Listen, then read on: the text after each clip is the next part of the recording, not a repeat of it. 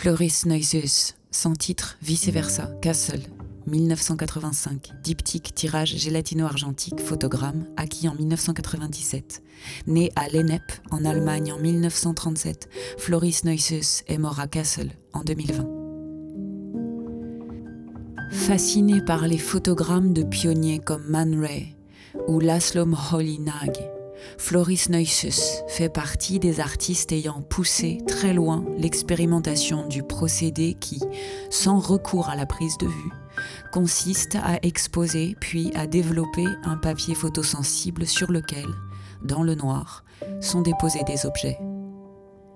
L'innovateur qui il a été a notamment introduit pour la première fois, en 1960, des figures humaines grandeur nature, produisant ainsi des œuvres de grand format où les corps réels sont transfigurés. Dans la série des diptyques vice-versa, l'expérimentation à partir de papier inversant les valeurs positives-négatives accentue la dématérialisation des formes.